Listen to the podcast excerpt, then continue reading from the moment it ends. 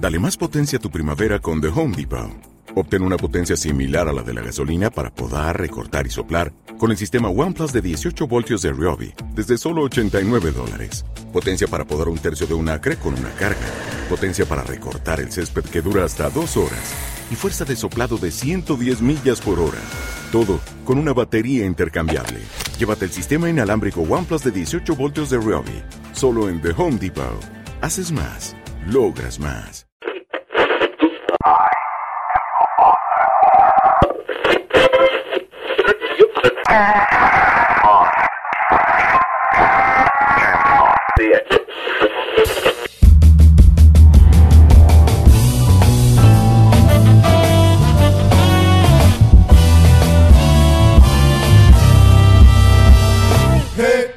Desde alguna parte perdida en América, en los modernos estudios de Japanex Radio, es hora de dar comienzo a Geektástico.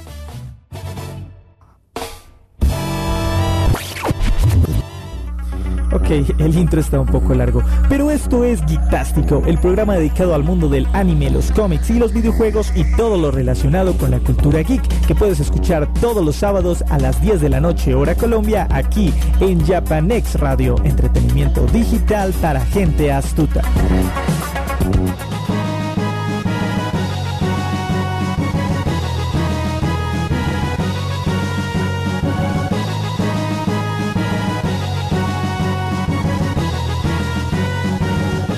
Hola, ¿cómo están todos? Y bienvenidos a Geektastic, el programa dedicado al mundo del anime, de los cómics, de los videojuegos y de todo lo relacionado con la cultura geek. Yo soy Joseba, quien les habla que después de mucho tiempo ya por fin volvemos a hacer programa. Entonces, siempre pasa, siempre pasa, no es de sorprenderse que tenga unos lapsos para poder hacer los programas, pero ya estamos de vuelta con toda la mejor información del mundo geek. Entonces, denme un segundo mientras cuadramos que estemos escuchándonos bien.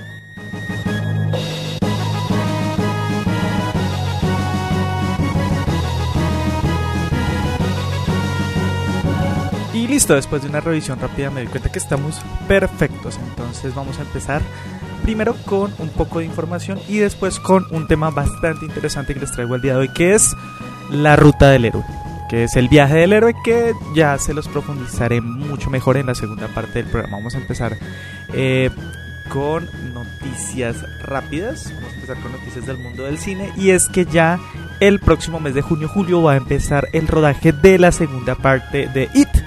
Eh, la cual va a estar contando pues ya la historia en el futuro de It, basada en el libro de Stephen King del mismo nombre, que va a estar eh, narrando los, va a ser una continuación de la película que salió el año pasado y pues se va a poner ya en la piel de los niños, pero ya crecidos otra vez enfrentándose a eso, o a Pennywise o a eso del payaso, dependiendo como el, el, avatar que esté utilizando. Entonces ya se han confirmado algunos actores. De hecho, ya una de las más sorteadas era Jessica Chastain, que eh, muchos de los fans habían querido que ella fuera justamente la, la que hiciera de, de Beverly Marsh en la continuación por su parecido a la actriz eh, que la hace de niña y justamente porque la quieren mucho los fans. Entonces ya hoy, hoy anterior a través de la cuenta de Twitter ya eh, confirmó que eh, se va a poner en la piel de Beverly Marsh en la adaptación de la segunda parte de la adaptación de este libro de Stephen King.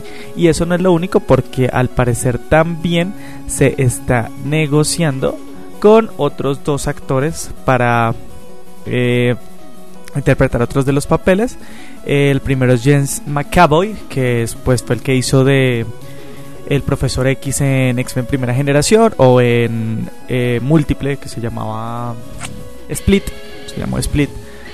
Eh, pues también es uno de los actores más importantes en ese momento en Hollywood, que parece que va a ser de Bill, eh, eh, de Bill Denbrook, también dentro de otro personaje de It, y Bill Hader, que va a ser de Richie Toyser. Bill Hader eh, es un humorista americano, ha salido en algunas que otras eh, películas y si no estoy mal él ha trabajado mucho en lo que es Saturday Night Live y en programas de tal show y todo eso. Entonces pues también es una cara conocida dentro del mundo del cine más dentro del mundo de la comedia y todo ese tipo de cosas pero ya son dos personas con las que se está negociando para que estén en esta segunda parte de la adaptación de It. Por otra parte, eh, ya mostraron imágenes que ya casi se acerca el estreno de Jurassic World El Reino Caído, segunda parte de esta nueva trilogía sobre el parque jurásico, ya a través de Twitter, que es por donde ahora se comparte casi todo, es hicieron, bueno, e Instagram también, pero creo que es por Instagram. Hicieron, eh, mostraron lo que es este, el, el villano, por así decir, el dinosaurio que va a ser el antagonista dentro de esta película. De hecho, esta, esta nueva saga está hablando de unos dinosaurios que están siendo modificados creados genéticamente haciendo nuevas razas, nuevas especies mucho más peligrosas, con muchos más dientes, mucho más grandes. Y el de esta es uno mucho más inteligente que se llama el Indoraptor. Entonces, eh, la película también está próxima a salir, esta sí está próxima a salir este año, también ya pueden ver los trailers si están interesados para que tengan información. Y una noticia que a mí sí me dejó un poco desconcertado porque pensé que era un actor que ya no iba a hacer nada más en su carrera, fue Jim Carrey, que se supone que estaba retirado del mundo de la actuación por ciertos problemas personales que había tenido. Hay uno que otro documental donde cuentan que fue todo lo que le pasó por su exnovia que se suicidó, el cual le echaron toda la culpa a él, unos cuadros de depresión, eh, algunas entrevistas donde al parecer ya él estaba perdiendo un tornillo, de hecho unas entrevistas bastante raras, pero pues esta semana salió el tráiler de Dark Crimes o Crímenes Oscuros, como me imagino que le van a poner acá en español. Y pues eh, el protagonista es justamente Jim Carrey, es un drama policíaco, de hecho es sobre la búsqueda de un asesino y em, es Jim Carrey hace de un detective de homicidios, el cual pues eh, al parecer va a estar investigando estos unos asesinatos que se están dando en la ciudad, los cuales tienen relación con los escritos en un libro. Ah, Jim Carrey ya ha tenido papeles dramáticos, de hecho, eh, en Eterno Resplandor de una mente sin recuerdos, Eternal Sunshine of the Poultice Mind, y en eh, Number 23, número 23, que también han sido dos de los papeles de drama de eh, Truman Show también. Ha sido, y es un actor bastante capaz en hacer eh, una película de drama o de suspenso y de este tipo de cosas. De hecho, con esas dos películas hace un papel espectacular, aunque él sea más conocido por la comedia. Pero pues esperar a ver porque pues fueron cuatro años de ausencia más o menos de las de las del cine. De hecho, las últimas películas que había hecho, si no estoy mal, eran películas netamente familiares. Entonces, pues es un buen regreso. Esperemos a ver cómo le va y que estos problemas que había tenido no afecten su calidad actoral. Ah, por otra parte, y ya yéndonos a... Sigamos, sigamos con cine. Bueno, esta semana se estrenó, siguiendo con cosas de libros y suspenso y cosas policíacas, esta semana se estrenó La Casa Torcida, la cual es una adaptación de la novela de Agatha Christie, que la cual se va a estrenar el 13 de abril, o sea, ya se estrenó, se estrenó hace dos días, hace un día, estamos a 14, se estrenó ayer. Y eh, pues bueno, es una es como un fenómeno que se está dando de de películas basadas en libros de Agatha Christie. Agatha Christie es una novelista la cual casi todas sus novelas eran como novelas policíacas, de suspenso y todo este tipo. De hecho, ya había tenido, ya ha tenido adaptaciones este año y el año pasado. Creo que el próximo año también hay una adaptación. Eh, lo que es eh, Asesinato en el Nilo, creo que va a salir el, el próximo año. Y el año pasado salió una que es bastante buena, que pasó un poco desapercibida, que es Asesinato en el Oriente Express. Eh, la cual también ambas están basadas en sus libros y de hecho Em, es una autora muy importante dentro de este género. Ah, se le han hecho hasta parodias. hay un capítulo de Padre de Familia donde justamente hablan de unos asesinatos y es eh, justamente una parodia a La Casa Torcida, que es uno de los libros de esta autora. Entonces también la película ya salió para que vayan y la vean. De hecho, em, el reparto es el que es bastante interesante porque pues por lo que se ve... Por lo que se ve Christina Hendricks, Gillian Anderson, la antigua La Cruella de Vil va a ser la, la protagonista. Si se acuerdan de Cruella de Vil, va a ser la protagonista de esta película. Entonces, si les gusta un poco el suspenso. Por otra parte, ya pasando un poco a lo que es espías, ya Daniel Craig, el que es el James Bond, confirmó que la próxima película que está trabajando es justamente Bond 25, que se va a estrenar. Eh, me imagino que en unos dos años, porque la van a empezar hasta ahora a grabar. Entonces, pues, ah, había muchos rumores respecto a que Daniel Craig iba a abandonar eh, el traje de este espía británico creado por. Eh, luego se me fue el nombre, Ian. Uh, no, Ian McKellar es Magneto. Bueno, retomando. Eh, ya Daniel Craig ha hecho cuatro películas, ha hecho Casino Royale, ha hecho Quantum of Solace, hizo Spectre, hizo... Eh, eh, oh, hizo... Bueno, hizo cuatro películas de James Bond, no me acuerdo el nombre, se me va una. Eh, Skyfall, esa es la que se me va. Y pues ya habían dicho que iban a hacer una, un salto generacional, de hecho es un salto generacional que se ha hecho muchas veces, de hecho muchos personajes han encarnado a James Bond y se estaba barajando que el próximo James Bond fuera o una persona de color, pues por todo este tema de la inclusión que ya hablaremos más adelante, y el otro era que fuera una mujer. Entonces, pues no, confirmó que Daniel Craig va a estar en la 25 película de Bond. Esperemos qué historia van a adaptar. Eh, por el novelista Ian Fleming, hecho en 1953, para que no se me olvide. Eh, bueno, es que hay un problema con lo políticamente correcto. Ya, yo creo que antes de terminar lo de las noticias, les haré un comentario. Vamos a terminar con las noticias de los Teen Titans, pero de menos segundo. Ah, lo vamos a anotar por acá. Listo. Siguiendo cine, los hermanos Russo, que son los que los que están dirigiendo pues las películas del universo cinematográfico de Marvel, que son los que están a cargo de lo que es Vengadores 3 Infinity War y Vengadores 4 que aún no tiene título, eh, están esparciendo unos, bueno, sugieren por su parte que probablemente después de que pase todo lo de Infinity War y ya con la compra de Disney eh, de los derechos de los X-Men y de todos los personajes que les faltaban dentro de todo el abanico de personajes de Marvel Comics, eh, sugieren que probablemente la película que sigue que haga este magno crossover entre estas dos grupos de héroes, los X-Men y los Vengadores que estuvieron separados tanto tiempo y los Cuatro Fantásticos que no hay que olvidarlos, va a ser Secret Wars. Secret Wars es una de las historias más populares que tiene eh, el mundo de los X-Men. De hecho, a grandes rasgos así, para que sepan la historia de Secret Wars es que The Beyonder, que es un ser eh, interdimensional, es casi un celestial, eh, empieza a, secuestrar de cierta manera lo que es héroes y villanos de todo el universo de Marvel. Entonces, entre ellos pues están Spider-Man, Rick Richards, Hawkeye, el profesor X, bueno, más que todo héroes, no que otro villano, Magneto creo que es por ahí uno de los villanos que se, que se carga y... Y no me acuerdo si también Doctor Doom es otro de los que se carga y el Duende Verde. El hecho es que los pone a participar como en un torneo de todos contra todos. Entonces, pues, esperar a ver qué sigue con el universo cinematográfico de Marvel. Estos es como los rumores que están ahí sugiriendo que puedan, puedan seguir con eso.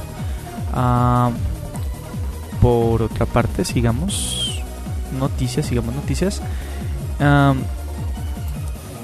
Eh, bueno, estas otras cuestiones de, de adaptaciones de anime a la gran pantalla. Eh, en este caso, el director Taika Waititi, que fue el que dirigió Thor Ragnarok, eh, respondió ante una entrevista que se hizo con la revista Dayset que él va a ser el que va a estar encargado de la adaptación del manga de Akira de Katsuhiro Otomo.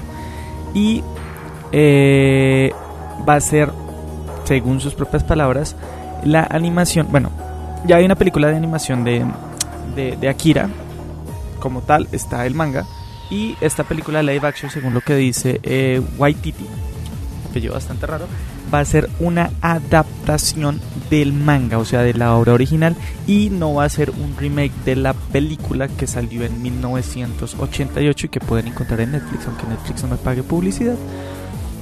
Pero eh, habría que ver porque pues eh, Akira son seis tomos muy, muy, muy, muy grandes y si tomamos en cuenta que Domu, que es otro de los, que fue el primer eh, one shot que hizo Katsuhiro Tomo, eh, sobre pues, poderes mentales y niños con poderes mentales. Es una historia bastante densa y bastante larga. Y pues Thor Ragnarok, pues para tener esa película en su haber y pues que sea un poco comedia, como que no deja muy buen sabor de boca y pues tenemos este problema con las adaptaciones de mangas a la gran pantalla. Ya lo tuvimos con Ghost in the Shell, ya lo tuvimos con Death Note, ya lo tuvimos con...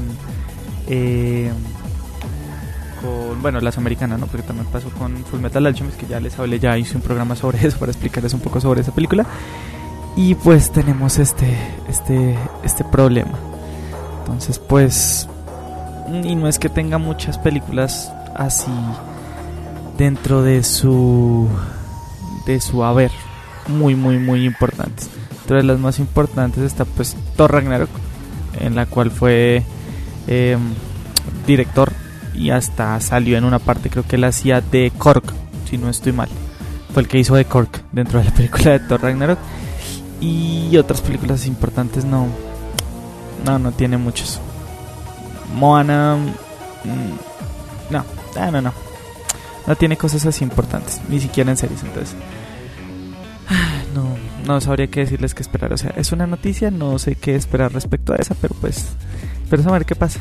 La adaptación hasta ahora la van a empezar a hacer y está en fase inicial de todavía está, me imagino que en creación de los guiones para adaptar toda esta, toda esta em, historia. Entonces, pues, bueno, continuando. Em, eh, pues ya con noticias de un nuevo libro que va a salir bastante raro, que va a ser The Fall of Gondolin, que es un nuevo libro de la saga, por así decirlo, de El Señor de los Anillos. ¿Cómo dirán ustedes que pasa esto? Bueno, eh, primero hay una razón monetaria de por medio, obviamente. También hablando que Amazon ya dijo que iba a ser la serie El Señor de los Anillos, que iba a ser una de las series más caras jamás creadas, que ya por ahí hablaron de 1.500 millones de dólares, creo que fue una cifra así exagerada que dieron. Pero también, bueno, por si ustedes no lo sabían, muchas de las historias de Tolkien, propiamente, bueno, algunas sí fueron sacadas mientras él estuvo vivo, otras por su parte eh, fueron recopilaciones que hizo su hijo Christopher Tolkien, el cual eh, empezó a buscar entre todos los escritos y todas las cosas que tenía su padre, empezó a catalogar historias, de hecho después de que murió fue que sacó el Sir Marillion, que el Sir Marillion fue una bueno, fue una una recopilación de varias historias, de un momento. De hecho, el Sir Marillion lo tengo aquí a la mano. Sí, porque eso sí, ya para acordarme de cuáles son las historias. A ver, el Sir Marillion está dividido en. Son tres partes de escritos que el hombre recopiló. El primero es el Anulidale, que es la canción de los Ainur, que es donde va toda la parte de la creación de la Tierra Media y eh, que es como la primera parte, el quinta Silmarillion, que es eh, toda la historia de los Silmarils, que es otra mitología que pueden explorar en la serie dentro de Señor de los Anillos. Y em, en esta también está eh, la Valenquenta, que y la que es como la historia de los anillos. Ah, no, y el Al Akalabet, que son la historia de los anillos de poder, de la creación de los anillos de poder, que hacen como un resumen rápido de todo lo que es del Señor de los Anillos. Después de eso iría el Hobbit, después de eso iría el Señor de los Anillos. Pero este eh, la caída de Gondolin también es una cosa que se menciona dentro del Silmarillion dentro de muy de manera una historia una historia corta dentro del libro, pero esta recopilación va a ser como una van a agrandar un poco esta historia. De hecho, él también aprovechó para reescribir algunas partes, porque Tolkien sí tenía como una cronología muy, muy, muy, muy intrínseca y aparte la tenía muy separada y muy desorganizada. Entonces, el hijo entre esta catalogación que hizo logró, logró, em, logró justamente eh, como darle más sentido a la historia. Entonces, pues Gondolin justamente tiene relevancia dentro del Señor de los Anillos, porque los reyes de Gondolin fueron los que se convirtieron después en los en los Nazgûl. Entonces, pues bueno, eso ya es para un especial que les haga el Señor de los Anillos y les abre un poquito de más detalles porque es bastante larga toda la historia de Lord of the Rings. Después, bueno, va a salir un nuevo libro. De hecho, se sumarían. Los libros actualmente que están en el Señor de los Anillos son El Silmarillion, em, El Señor de los Anillos, eh, obviamente la Comunidad del Anillo, Las Dos Torres y El Retorno, el retorno del Rey. Si no estoy mal, eh, El Hobbit. Eh, sé que hay otros. Oh, no me olvida. Eh, la caída de Númenor, perdón, los, numeronianos son los Nazgûl. La caída de Númenor, Gondolin era la ciudad escondida. Eh, la caída de Númenor. No, y los hijos de Uri, que son como los, y los libros que son eh, más historias del Señor de los Anillos. Pero bueno, dejemos esta noticia y después les hablo un poco sobre el orden de lo que es el Señor de los Anillos, sino aquí nos quedamos todo el programa. Y pues ya tengo un tema, entonces ya pues hay que mirar cómo lo, lo encadenamos después. Eh, siguiendo con series, pues bueno, eh, Ash, vs Evil Dead, que es una serie que está haciendo la cadena Starts, que obviamente es una continuación de la franquicia creada por Sam Raimi de Evil Dead, eh, protagonizada por Bruce Campbell, que hace de Ash Williams, este cazador de demonios, el cual tiene una sierra eléctrica por brazo y se la pasa con una escopeta, el cual es un completo imbécil y un personaje bastante memorable. Eh, pues le ha ido bastante bien a la serie en sus dos primeras temporadas, aunque en esta tercera al parecer no le ha ido muy bien y se está hablando de una posible cancelación después de terminar esta tercera temporada. Todavía no han dicho muchas cosas por el momento, pero pues bueno, fue de hecho un, un un regreso muy bueno. De hecho, la serie me pareció muy graciosa las dos primeras temporadas, no me empezó a ver la tercera. Y pues justamente fue una continuación de lo que fue las películas de Sam Raimi, de lo que fue Evil Dead 1, Evil Dead 2 y Army of Darkness. Justamente para continuar con Ash vs. Evil Dead, de hecho es una buena maratón que se podrían hacer. Y pues había traído muchas, mucho, muchas cosas de esa época nostálgica de, de ese cine de serie B y todo este tipo de cosas que hacía Sam Raimi antes de que hiciera producciones muy grandes como lo que fue Spider-Man y todo eso.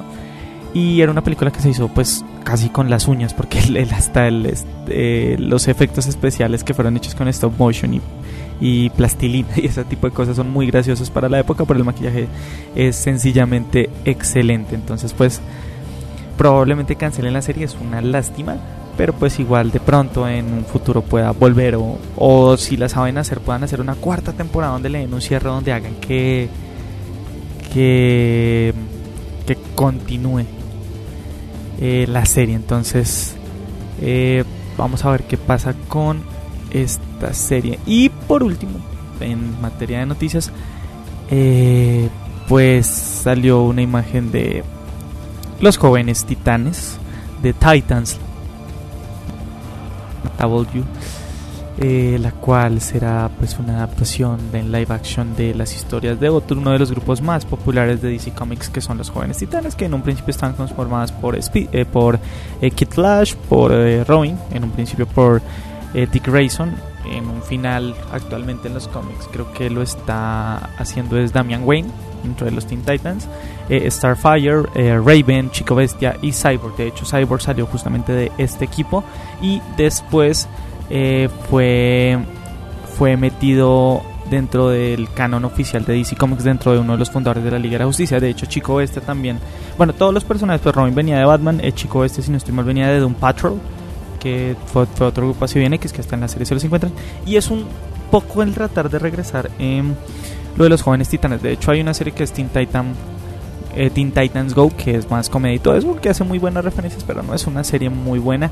Pero fue tan buena que la serie clásica que fue la que nos enamoró a todos con eh, la banda sonora de Hi Hi Puffy Ami eh, pues fue bastante buena y de hecho le anunciaron una posible continuación después de que también volvió Young Justice o Justicia Joven. Entonces, pues bueno, esta semana salieron unas imágenes del reparto. De hecho, la primera imagen del reparto que había salido eh, fue de, mm, de, de, Robin, como tal fue una portada que el Robin se veía muy bien y esperábamos lo mismo de los siguientes actores. Y esta semana salieron eh, más imágenes. Una de ellas que salió pues fue eh, Raven que pues es un personaje bastante oscuro, acá se ve bastante emo. Y pues sí está basado en una línea de cómics, creo que es de la línea de los nuevos 52 que se ve un poquito así. Y el chico bestia que pues tiene sus tintes de personaje de los Power Rangers, ahora que lo miro mejor.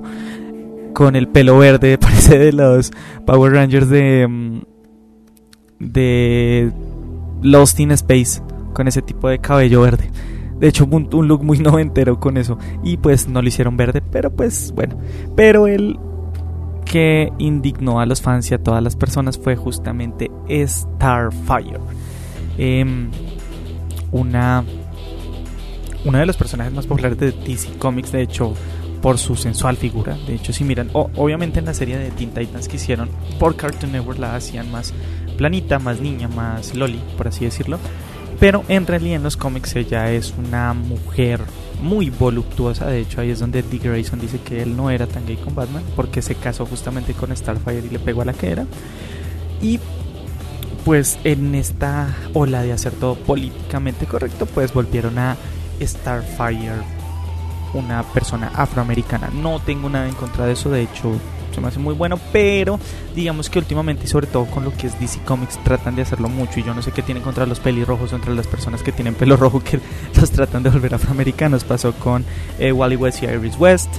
Eh, pasó con Jimmy Olsen en la serie de Supergirl y ahora está pasando con Starfire. Lo único que dice, bueno, si es por la, por la inclusión de un personaje de color dentro de una serie de superhéroes, sí, pues para crear más aceptación del público, que obviamente eh, todas las personas se sientan identificadas con todos los personajes, eso es algo muy bueno. Pero la cuestión es que si son los jóvenes titanes, obviamente va a salir Cyborg y Cyborg ya es afroamericano, entonces yo no sé qué va a pasar ahí. Porque si querían hacer la política pues de correcto, pues ya tenían un afroamericano, entonces pues no sé, aunque pues la actriz también hizo unas declaraciones a través de Twitter con un texto muy bonito, de hecho, donde habla pues que obviamente pues lo que mejor saben hacer las personas es juzgar y que también eh, justamente las fotos se las tomaron después de unas eh, grabaciones en las cuales pues no estaba en su mejor momento justamente para esas fotos. Entonces pues eh, también toca esperar cómo se ve en preproducción la ya con, efectos y toda la cuestión, filtros y demás cosas, como se ve Starfire. Pero por el momento, pues, no sé, no omito comentarios. Entonces, pues bueno. Eso sí, a grandes rasgos dentro de las noticias de esta semana. Eh, déjenme, me voy a una pequeña pausa musical y seguimos con el tema de la ruta del héroe. Pero en un momento, pongo una una canción antes de listo.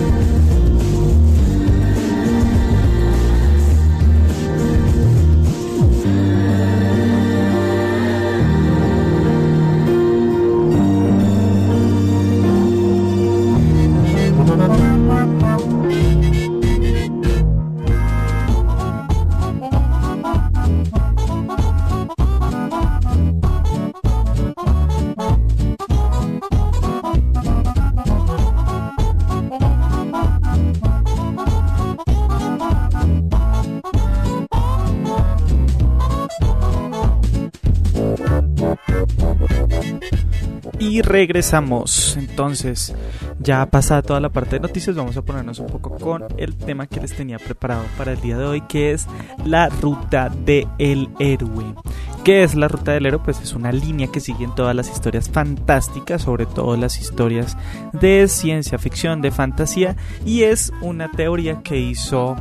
Eh, el escritor, por aquí tengo el nombre, eh, Joseph Campbell, el cual es un mitógrafo, una persona experta en mitología, el cual hizo un libro que fue El héroe de las mil caras, entonces describió que había un patrón narrativo dentro de todos los mitos culturales, entonces dentro de todas las historias fantásticas hay un patrón o unos ciertos pasos que se siguen, el cual eh, están separadas en tres actos por así decirlo. Entonces los vamos a ir analizando uno a uno para que vean eh, muchas de las historias. Bueno, bueno, por eso ustedes se dan cuenta de que muchas de las historias se parecen las unas con las otras, eh, porque comparten muchos detalles en común las unas con las otras. De hecho, apenas les empiezo a hablar sobre los pasos del viaje del héroe, a muchos se les irá un poco hacia lo que es Star Wars, a otros se les irá un poco lo que es Dune, que Dune también manejó eh, justamente todo esto de la ruta del héroe. Y es que también es muy importante Star Wars dentro de lo que es la explicación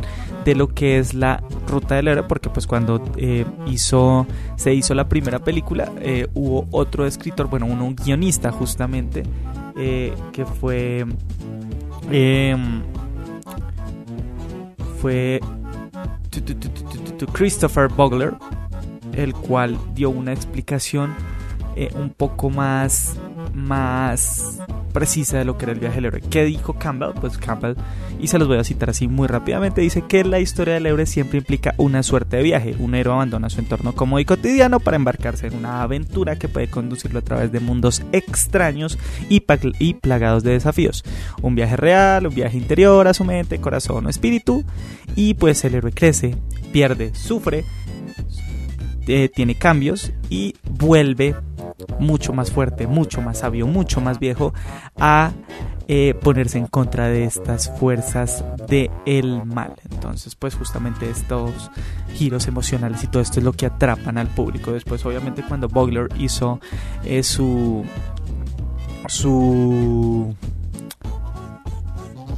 su, informe sobre esto, dijo que el modelo del viaje del héroe le ha ayudado, o pues es el que ayuda mucho, de muchas maneras en que uno entienda una historia, porque tienen esta transición. El Rey León también tiene esta transición, entonces, pues es uno de los temas más interesantes que hay dentro del mundo de la literatura y de todo lo que cuente una historia, por así decirlo. Entonces, pues bueno, las dos etapas del viaje del héroe están divididas en están encerradas en tres partes que se les pueden llamar actos, por así decirlo. El primer acto sería el acto de inicio y vamos a ir con el primer punto, que sería la existencia de un mundo ordinario. Esto nos dice que el héroe justamente comienza en un lugar que conoce, donde todo le resulta familiar estable, donde todo es agradable, donde se siente cómodo, donde cree que la vida no podría cambiar, que ya sabe que que el héroe quiere, bueno, aunque que tiene una vida normal, tranquila, en el caso de Luke Skywalker es mucho más fácil eh, explicarlo que vivía en la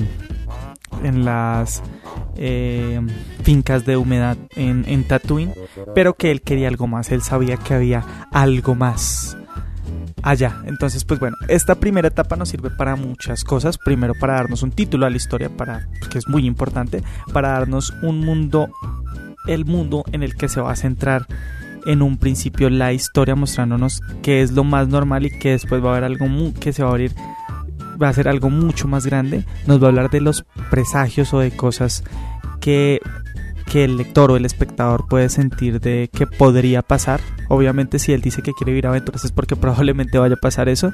Eh, nos habla de los problemas internos o externos que tiene el protagonista, sus preocupaciones, eh, su manera de vivir, eh, la monotonía, el aburrimiento y todo este tipo de cosas. Y también esto nos hace...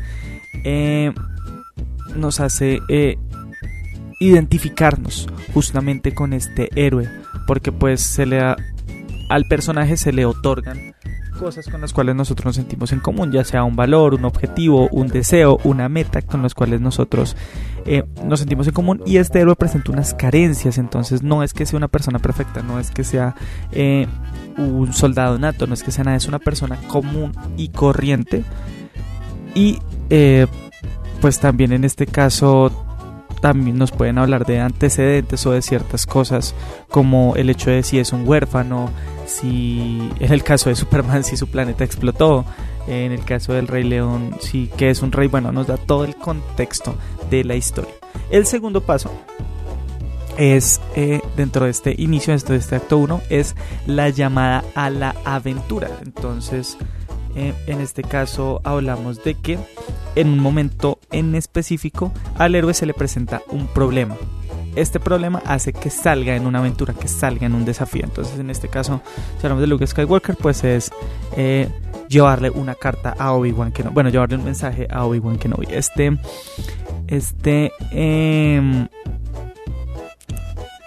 eh, esta necesidad de salir de su entorno eh, normal. Entonces, pues dentro de este punto, que es muy importante, hay tres fases dentro de este solo, que es em, una parte que es como de la sincronización de la historia, eh, que es donde pasan muchas cosas que hacen que el héroe tenga la oportunidad de salir a este llamado. Em, hablamos de otro que son los heraldos de cambio, que son cosas que hacen, ponen en movimiento al héroe, por así decirlo, el hecho de que le digan gallina como a Marty McFly, o el hecho de que, de que se lo prohíban, por así decirlo. O en últimas, en última instancia, el hecho de que pase algo que deje sin opciones al, al, a nuestro héroe para salir en esa aventura, ya sea que ocurre una catástrofe que mata a toda su familia y lo deja más huérfano de lo que estaba o solo y abandonado y hace que empiece esa aventura, ya sea que sea porque un, un familiar se está muriendo, algún tipo de ese tipo de cosas hace que eh, él no tenga opciones y que haya una llamada a la aventura. En este paso, después sigue el tercer paso, que es el, la, el rechazo a la llamada o esta reticencia o este rechazo que genera el héroe, que es como este miedo que tiene o temor a, a perder esa estabilidad o eso que ya conoce. él tiene ya un mundo preestablecido, él tiene ya cosas que conoce, cosas que sabe, cómo se comportan y esta aventura eh, lo, sacaría de su zona de confort. Entonces es una parte donde pues era lo, lo, que estaba buscando el héroe, que estaba buscando un cambio, estaba buscando algo que le cambiara la vida, pero al encontrarlo no está seguro si quiere tomarlo o si quiere, si quiere embarcarse en esa aventura. Después de eso eh, aparece un... Es el cuarto paso que es el encuentro del mentor o la ayuda sobrenatural. Eh, que es cuando cuando el héroe obtiene conocimiento y confianza para embarcarse en esta aventura. Ya sea que conoce a un mentor, el cual es el que en un principio lo va a guiar a través de esa aventura. Eh, o un poder mágico, ya sea una puerta secreta, un portal, un anillo o este cierto tipo de cosas que eh, lo va a empezar a motivar a seguir en esa aventura, obtener un poder, eh, obtener algo algo más allá, viajar a un nuevo mundo, ese tipo de cosas, que en cierta manera, pues bueno, puede ser bueno o puede ser malo, ya se vería cómo se maneja. Eh, la siguiente etapa ya sería, ya pasaremos al segundo acto que vamos a llamar el nudo, como tal en una historia en principio, nudo y final. El nudo empieza con el quinto paso que es el cruce por el primer umbral. En este caso, eh, el héroe se dispone por primera vez a salir a la aventura. Entonces, em, ya por fin deja, hace como ese salto para salir de su mundo ordinario y empieza a conocer el, todo el, por, ¿cómo decirlo? Empieza a conocer todo todo el mundo que le rodea, todas las cosas que se estuvo perdiendo por estar encerrado. Es cuando ya se desliga de todos sus lazos emocionales y afectivos que tenía en su mundo ordinario y sale a una nueva verdad completamente desconocida. Eh, aquí es donde donde se presentan algunas reglas de la historia, algunas cosas se empiezan a explicar y pasamos al sexto paso que son las pruebas, los aliados y adversarios. Entonces, mientras el héroe sigue avanzando a través de la aventura, eh, se va a enfrentar a una serie de pruebas, ya sea eh, enfrentamientos con, con, ciertas personas, ya sea escaparse a algún sitio, eh, ya sea no tener dinero o este tipo de cosas y en estas pruebas él va a conocer eh, las dos facciones dentro de la historia. En este caso va a conocer aliados que son que tienen ideales muy parecidos a los de su causa, eh, que se van a volver grandes amigos o grandes aliados en un futuro y eh, el otro son los enemigos que ya nos presentan a los antagonistas de la historia, los antagonistas detrás de todo este mundo, cosas que no voy a leer como que había desigualdad, que había hambruna o ese tipo de cosas en este arco lo va a ver y va a ver quiénes son los responsables. Hablamos de que ya se empieza como a ver un contraste, ya hay una proyección entre lo que era el mundo ordinario y este mundo nuevo que está lleno de sensaciones, de conocimientos y de cosas muy distintas. Eh, estas, obviamente, pues estas pruebas que se le van a presentar en un principio no van a ser muy difíciles. Porque pues las más profundas vienen mucho más adelante. Hablamos de que de que va a aparecer de pronto un rival o dentro, bueno, puede pasar dentro del bando enemigo o dentro del bando aliado que se presente un rival que es una persona que sigue como el mismo como el mismo camino que está eh, teniendo el héroe pero que siempre va a tratar de superarlo o estar por encima de lo cual también va a motivar al héroe a seguir con esta lucha. Pasa con el caso de Goku y Vegeta o este tipo de cosas, o Naruto y Sasuke todo ese tipo de un rival, una persona que puede ser héroe, que puede ser villano, pero que que en, un principio no pretende que el héroe muera, sino solo que sufra o superarlo. Y eh, también nos habla de unas nuevas reglas. Mientras él ya tenía en el mundo ordinario unas reglas establecidas sobre lo que se podía hacer, este nuevo mundo presenta sus propias reglas. Entonces, pues tiene que empezar a aprender ciertas cosas que en su mundo normal no veía.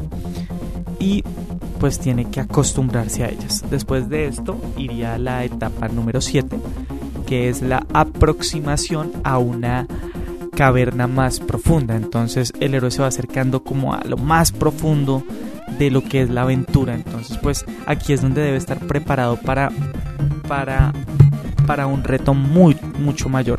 Eh, en el caso, hablemos de Star Wars, toda la, la etapa es como esta, esta entrada a la estrella de la muerte para destruirla por primera vez. Es una meta muy grande, es un reto muy grande donde los aliados justamente prueban qué tan aliados son. Aquí es donde puede haber justo traiciones y todo este tipo de cosas. Aquí es donde donde, eh, donde pues bueno, mientras pasa todo este ciclo es donde el héroe puede tener eh, sus encuentros amorosos o puede eh, formar los lazos, contarle la historia a sus compañeros o conocer la historia de sus compañeros y en este punto es donde eh, está el entrenamiento del héroe, donde empieza a entrenarse para este nuevo reto que va a tener. Después seguiría el octavo paso, que es la prueba difícil o dramática o la odisea o el calvario. Entonces aquí es donde el héroe se enfrenta a su mayor medio, miedo, como lo hace Luke al enfrentarse con Darth Vader.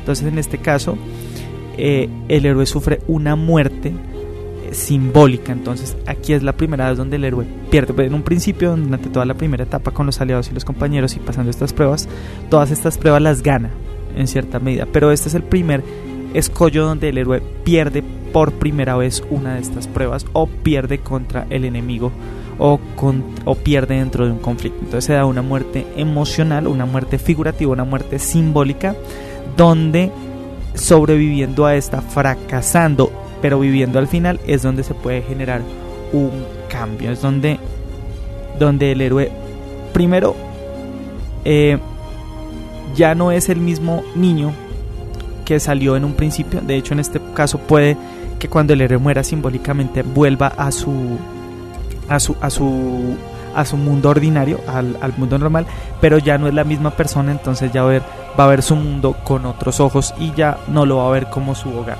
Entonces ya va como que seguir en esa travesía. Aquí es donde se da, se da este proceso como de crecimiento que hay dentro del héroe y música épica y todo sonando de fondo. Es donde se da este crecimiento donde el cambia, madura y crece y Después seguiría la siguiente etapa, que es la, la, etapa, bueno, el, el, punto número 9, que es el acto 3, que ya es el desenlace de la historia. Empezamos con el punto número 9, que es la recompensa, que es donde el por todo este sufrimiento, por primera vez es recompensado. Entonces se vuelve una persona mucho más humana, más completa, con más experiencia, más sabio, más fuerte. Eh, ya tiene una mejor capacidad psíquica, ya puede empezar a, a tener una relación con sus con sus con sus aliados. De hecho aquí es donde donde donde empieza como su relación amorosa donde ya se decide que va a amar a alguien en si la historia trata de este tipo. O también donde ya el héroe se, se, se da cuenta su papel dentro de la historia y que tiene que hacer algo entonces esto llamamos la epifanía que es donde todos los demás aliados y todo esto se dan cuenta que el héroe ha cambiado. Ya también el héroe tiene conciencia de sí mismo, descubre que, que, él es un actor dentro de lo que está pasando y que él es alguien que puede cambiar todo lo que, lo que, lo que está a su alrededor. Hay una nueva percepción sobre, sobre el mundo que lo rodea, sobre qué está mal en realidad, porque en un principio puede ser como sobre el hecho de salir de aventura, pero cuando se presenta una problemática social o algo así, ya al verse al, esta crisis también lo puede llevar a, a, a ver en realidad cómo es el mundo que lo rodea. Entonces, en este caso, el héroe se da cuenta de todas las injusticias, ya las vive y ya sabe por qué es por lo que está peleando. También, bueno, en este caso es donde, donde obtiene un poder o algo que ya lo va a sacar algo lo va a sacar más adelante en Matrix pasa. En este caso no siempre puede que él tenga este poder o esto a su disposición. En el caso también puede que lo tenga que robar en ciertos casos como una espada una piedra algún tipo de cosas que necesite el héroe. Y em, pues obviamente tiene que robarlo. Entonces después eh, em, aquí es donde vienen cosas como... Bueno, aquí viene el décimo paso, que el décimo paso es em, el camino de regreso, que es el décimo paso. Aquí es donde se produce un dilema, donde el tiene que decidir, aquí, o sea, en el otro se da cuenta de cómo son los dos mundos distintos. En este, en este décimo se da cuenta tiene que decir si, tiene, si se va a quedar en este mundo nuevo, en este mundo especial, por así llamarlo, que está conociendo, o si decide devolverse a su mundo ordinario con todos los valores que aprendió y con todas las cosas que aprendió. Entonces aquí es donde, donde eh, muchas de las personas, donde el héroe puede huir justamente por represalias o por venganzas, donde muchas personas se van a poner en contra del héroe, pero también es donde va a haber una primera enfrentamiento directamente con el villano y el villano va a empezar a huir y entonces va a, ser, a empezar a ser perseguido por el héroe hasta empezar a acorralarlo. Eh, hay unas, bueno, hay otros tipos de cosas que influyen dentro de este paso, que son los reverses, los reverses de la fortuna, donde ciertas cosas cambian a favor o en contra del héroe, pero entonces aquí es donde va el, el onceavo paso, que es la resurrección. Entonces también es donde, donde donde se produce el clímax de la historia. Entonces es como el momento donde hay más tensión dentro de la historia, donde va a haber el enfrentamiento definitivo con la muerte, ya sea física, en este caso ya física, física o espiritual. Y eh, hay dos momentos muy críticos. Tiene que hacer una elección donde se va a demostrar todo lo que ha aprendido. Entonces, en un caso puede ser eh, una elección romántica, volver con una persona amada o eh, ya una transformación o hacer un cambio con la sociedad que lo rodea, dar ese último paso. En este paso ya se muestra toda la línea que ha tenido, ya nos empezamos a dar cuenta de todo el cambio y de verdad la madurez que ha tenido el personaje y pues vemos todo el clímax y este enfrentamiento final y esta transformación, ya sea que de física o, o psicológica del personaje principal. Y terminaría con el último paso que es el retorno, que es el final de la historia donde el héroe regresa a su punto de partida, a su casa o continúa su viaje ya por la, el mundo especial. Entonces, con esa sensación de que va a comenzar una nueva vida, de que todo va a cambiar y que todo va a ser más próspero. Entonces, pues, esta es la etapa donde el desenlace todo se soluciona, pero también puede haber dos tipos de finales. Entonces, eh, pueden pasar ciertas cosas eh, uno es que haya dos tipos de finales, uno abierto y uno cerrado. eh, una abiertos donde se dejan ciertas cuestiones al, al, aire, cosas que no se sabe si se les dieron cierres o una cerrada donde todos los cabos quedan sueltos y todos los problemas quedan resueltos. Eh, si, si esta etapa de retorno llega a presentar dificultades o el héroe ya se ve muy acorralado, pasa una cosa que es muy conocida dentro de dentro de, estas historias o dentro del mundo de la ficción lo demás, que es el Deus ex machina o el Dios sobre la máquina, que es donde, donde ocurre algo, un factor sorpresa que lleva al protagonista justamente a obtener la victoria, ya sea un aliado inesperado o cierto tipo de cosas que que que que lo pueden ayudar a, tener este, este tipo de final. Ese es el final ideal, también podría haber un final malo, un final infeliz donde, donde el héroe muera, pero todos lo terminen recordando. Pero, eh, pero pues daría final a la historia. Entonces toda esta es la etapa donde puede haber un nuevo comienzo, donde hay un mundo nuevo, o sea, después de haber vencido al villano, después de haber vencido todas las dificultades, se abre un nuevo mundo que lo rodea. Entonces ya ya se empezaría a ver si se cierra esa historia o empezaría una nueva etapa donde hay un nuevo héroe, donde hay un nuevo viaje de el héroe. Entonces, pues es un tema bastante, bastante, bastante interesante que se ha manejado desde la mitología hasta las historias actuales.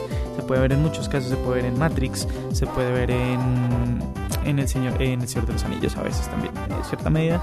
Se puede ver, aunque no es que aprendan mucho, sino hay muchas historias alternas. Sobre todo se puede ver en lo que es Star Wars.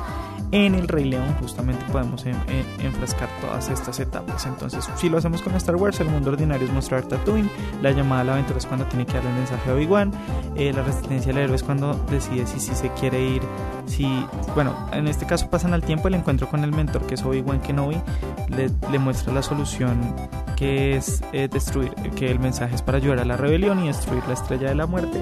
Y aquí es donde el héroe decide si, si quiere dejar su mundo y embarcarse en esta nueva aventura. Después seguiría el cruce con el primer umbral, que ya sería este viaje al espacio conociendo, conociendo el mundo que lo rodea o esa decisión de por fin irse a la aventura. Después sería las pruebas, los aliados y los adversarios, que es donde conocería, en este caso en Star Wars propiamente, donde conocería a, a Han Solo y a Chewbacca, donde la primera prueba sería rescatar a la, a la princesa Leia, que también sería el acercamiento a la, a la, a la cueva profunda.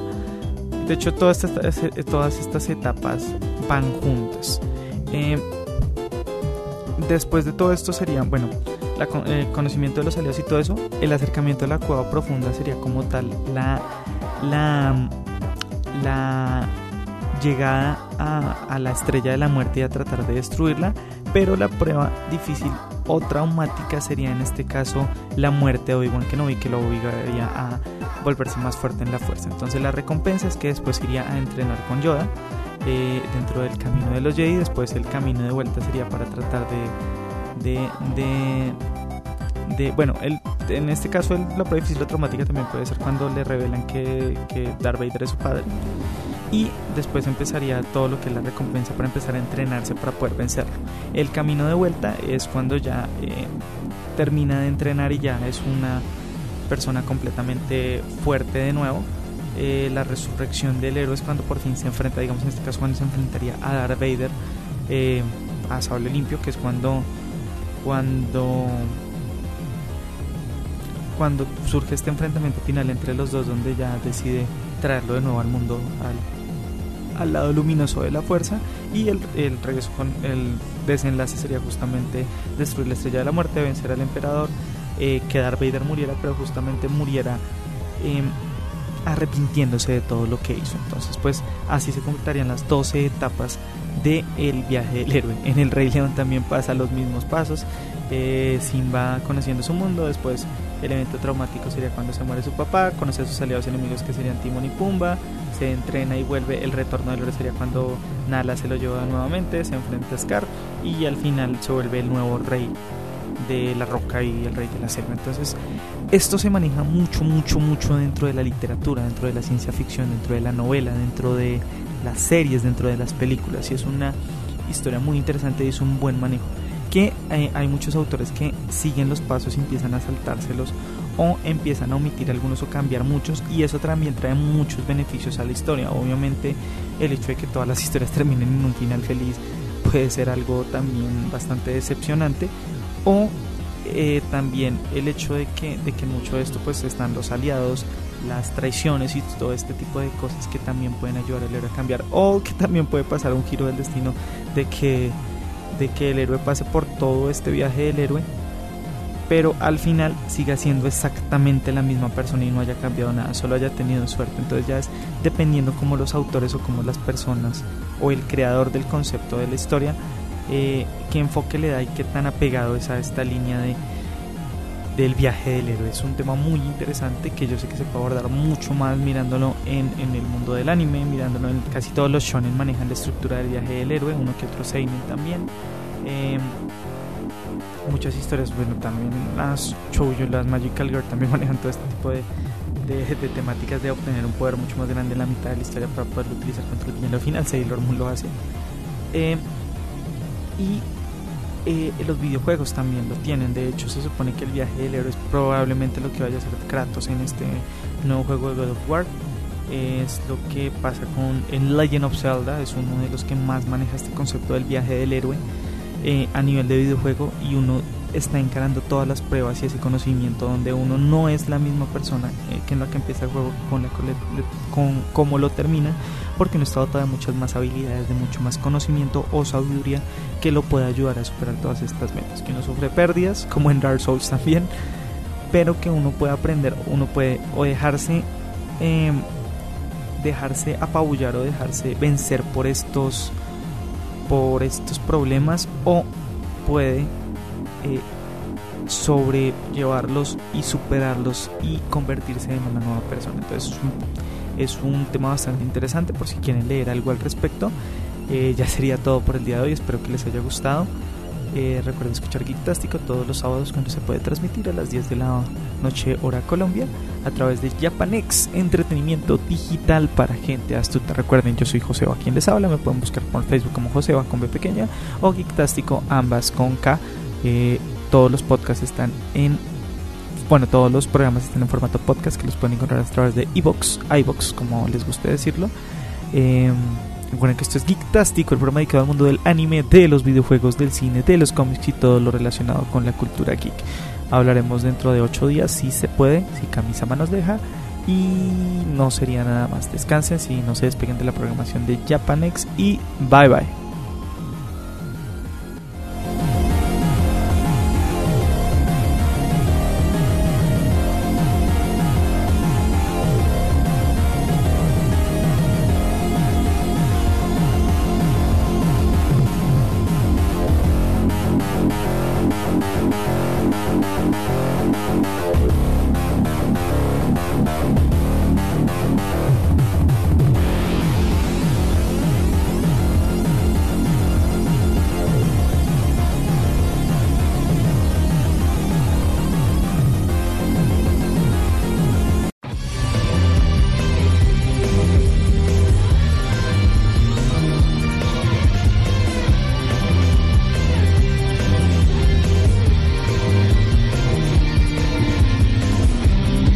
when we know what my life is for.